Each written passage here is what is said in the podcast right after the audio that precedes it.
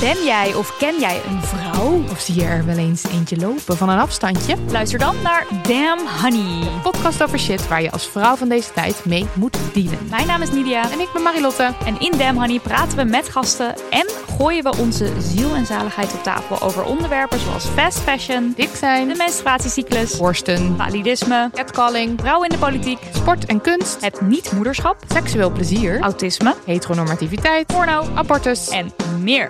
Elke zaterdag in je podcastfeed.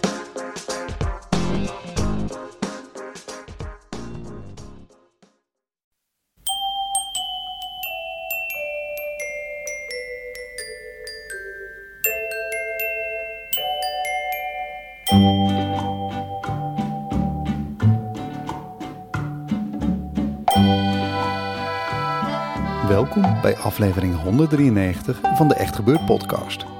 Waarin waar gebeurde verhalen worden verteld door de mensen die het zelf hebben meegemaakt. Deze week een verhaal dat Roos Westerveld vertelde tijdens een middag rond het thema Bij mij in de straat.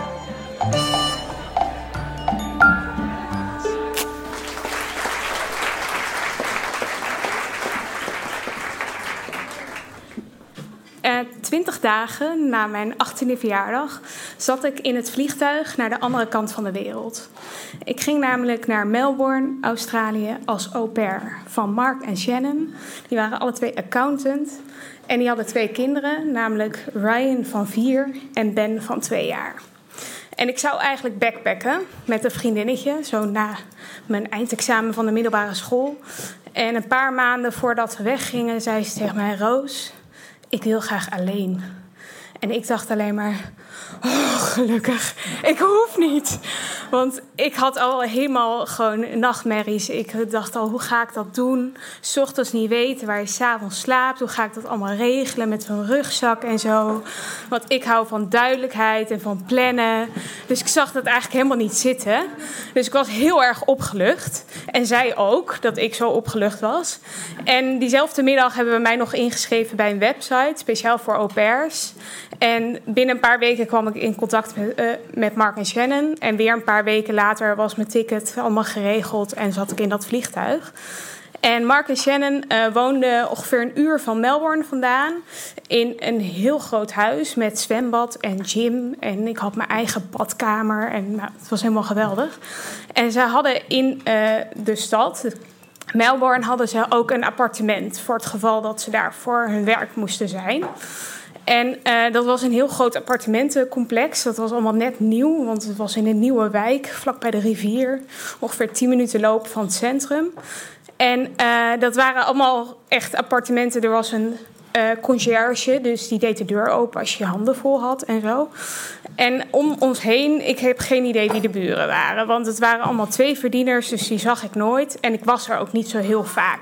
Ik mocht af en toe in het weekend mocht ik daarheen. En dan had ik een weekend voor mezelf in Melbourne. Super cool. Ik was 18. Dus maar af en toe was ik ook met de kinderen. Zo ook deze middag. Ehm, want Mark en Shannon moesten in de stad werken. Dus ik eh, zorgde voor de kinderen. En we waren eh, s- eh, s ochtends met elkaar in de stad geweest. En smiddags waren we in het appartement. Omdat Ben van twee nog sliep smiddags. En dat was voor mij altijd het moment om met Ryan een beetje te gaan oefenen aan zijn Nederlands. Want Mark was namelijk een Nederlander en Shannon Australische. Dus werden, de kinderen werden tweetalig opgevoed. En ik praatte Nederlands tegen de kinderen. En zij praatte Engels terug, want een Nederlands was nog niet zo goed. Dus ik speelde een spelletje met Ryan. En toen op een gegeven moment zei hij tegen mij... Rose, do you see that blue thing outside? Dus ik kijk door de enorme ramen...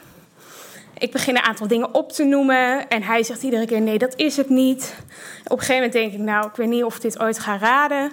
Maar weet je wat? We gaan even op het balkonnetje kijken of we het daar kunnen vinden. Dus wij lopen met z'n tweeën naar eh, het balkonnetje. En ik doe de deur dicht. En ik denk nog: wat een gekke klik. Het zal. Geen idee. Dus nou, eh, zo'n vijf minuten staan we op dat balkon en ik heb alles geraden. Echt elke vogel, elke auto. Maar hij is vier. Het kan dat hij het zelf niet eens meer weet. Dus ik kom er niet achter. Nou, ik denk, we gaan weer naar binnen. Het begon ook wat fris te worden. Dus ik pak de klink en ik doe hem naar beneden. En er gebeurt niks. Maar oké, ik denk, nou, uh, geen stress. Um, we wachten gewoon nog heel even. Misschien ligt dit aan mij. ik voelde al lichte paniek komen, maar ik denk: oké, geen paniek. Ik probeer het gewoon over een minuut nog een keer. Een minuut later, ik probeer het weer en er gebeurt niks. En dat kan niet, want de deur kan alleen maar van binnenuit op slot. En ik sta buiten. Dus ja, ik snap er niks van. Maar ik denk, oké, geen paniek. Je staat dan misschien wel hier op de 18e verdieping. Met om je heen alleen maar gebouwen. En ik kan daar wel een beetje de rivier zien. Maar ja, ik kan in ieder geval geen buren zien of niemand roepen. Maar ik denk, oké, eh, weet je, ik pak gewoon mijn telefoon. Dus ik zoek mijn telefoon. Ik kijk door de glazen deur. En daar ligt mijn telefoon op de bank. Ik denk, oké, dat wordt ook niks. Uh, ja, en nu? Het is één uur s middags. Mark en Shannon zijn zeker niet terug voor zes uur. En Ben van twee ligt binnen te slapen.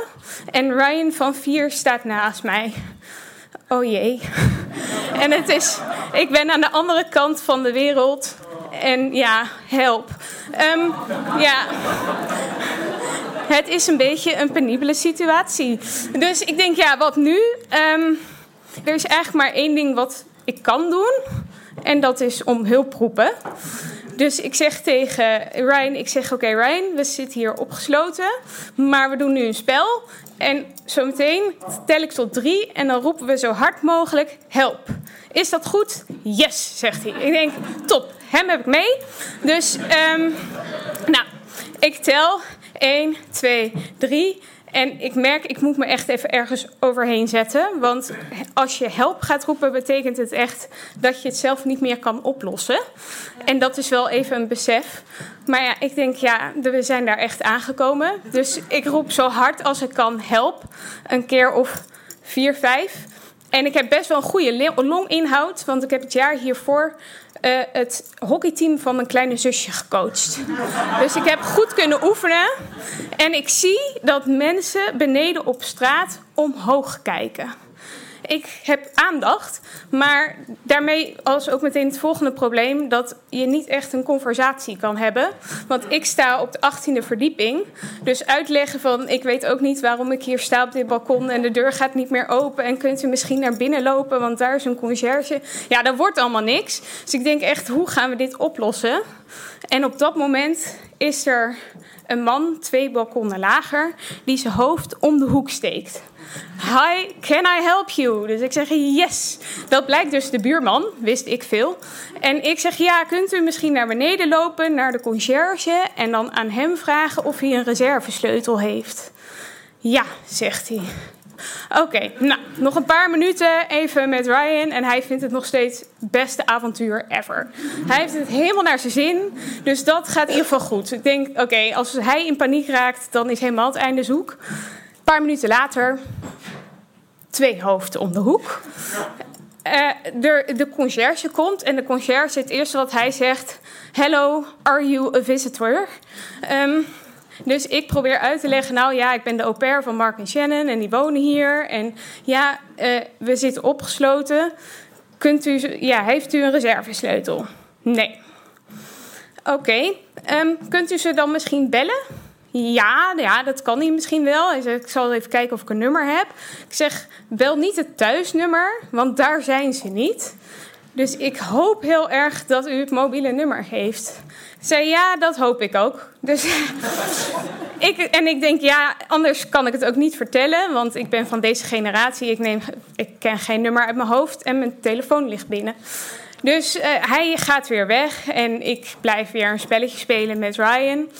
En uh, even later komt weer zijn hoofd om de hoek. En hij zegt: Ik heb Mark kunnen bereiken. Die zat midden in zijn lunchpauze. Hij komt eraan. Top. Uh, kwartier, 20 minuten, dan zou die er wel moeten zijn, hoop ik. Dus ik denk: Oké, dit is helemaal te overleven. Ik blijf een spelletje spelen met Ryan. En op een gegeven moment, uh, na zo'n kwartier of zo, zie ik een uh, brandweerauto aankomen rijden. En die lijkt even te stoppen voor de deur. Maar ik kan dat niet zien, want er is een uitbouw voor de deur. Dus ja, vervolgens zie ik hem wegrijden en twee straten verderop parkeren. Dus ik denk, nou, dat is dan niet voor ons. En eigenlijk datzelfde verhaal gebeurt met een politieauto. Maar op dat moment komt Mark binnenlopen. Nou, die laat ons vrij van het balkon. Ryan is helemaal door dolle heen. Die heeft net het beste avontuur ever beleefd. Zijn vader is midden op de dag thuis. Hij loopt echt te springen en te dansen. En ik zak neer op een stoel met een glaasje water. Om bij te komen van dit hele avontuur. En uh, vervolgens denk ik al vrij snel: ik moet die buurman bedanken. Want dat is toch wel de redder in dit verhaal. Dus ik loop naar de gang toe. En uh, ik druk op het knopje van de lift. De lift komt eraan. En de deuren gaan open en daar staat de conciërge met twee brandweermannen en twee politiemannen in vol ornaat. En het enige wat ik eigenlijk kan uitbrengen is: I'm already saved. ik heb echt pure paniek. Ze beginnen ook allemaal vragen af te vuren met waar kom je vandaan en wat is je naam en geboortedatum en wat is allemaal gebeurd. Dus ik probeer heel erg snel dat allemaal dat Engels te formuleren in mijn hoofd. En ja, dat ben ik allemaal heel erg aan, snel aan het uitvinden. En gelukkig komt Mark erbij en die legt uit van dit is Roos, dus onze au pair. Het is allemaal opgelost. En nou, die mannen schrijven dat allemaal netjes op. Die stappen weer in die lift die verdwijnen. Oh, gelukkig, ik hoef niet mee naar, het, naar met hun of zo. Dus dat ging allemaal weer net goed. Dus wat ik wel hiervan heb geleerd, dat ik dacht, ja, zelfs als ik dus kies voor de veilige weg, namelijk de weg van au pair, dan blijkt toch dat je gewoon hele onveilige situaties meemaakt. En uh, het belangrijkste in deze hele situatie was voor mij om het een beetje goed op te lossen. En dat is volgens mij gelukt. Want iedere keer weer als ik bij uh, het appartement was, dan keek Ryan me aan en dan zei Ryan: Rose, do you want to go on the balcony to look at that blue thing? en het enige wat ik dan kon zeggen: No way.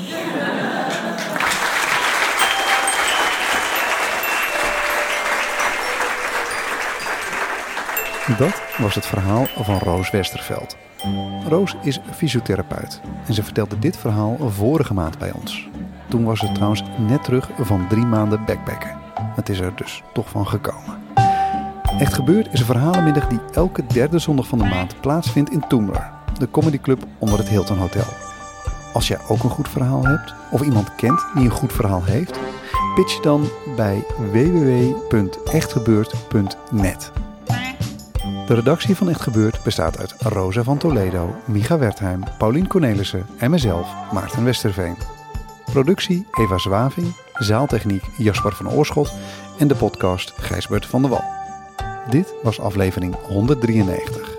Bedankt voor het luisteren. En vergeet niet, als je dan toch een balkon op moet, als het echt niet anders kan, dan in ieder geval niet zonder een enterhaak, 3 meter touw en proviant voor pak een beet zes uur. Een dag. Anderhalve week.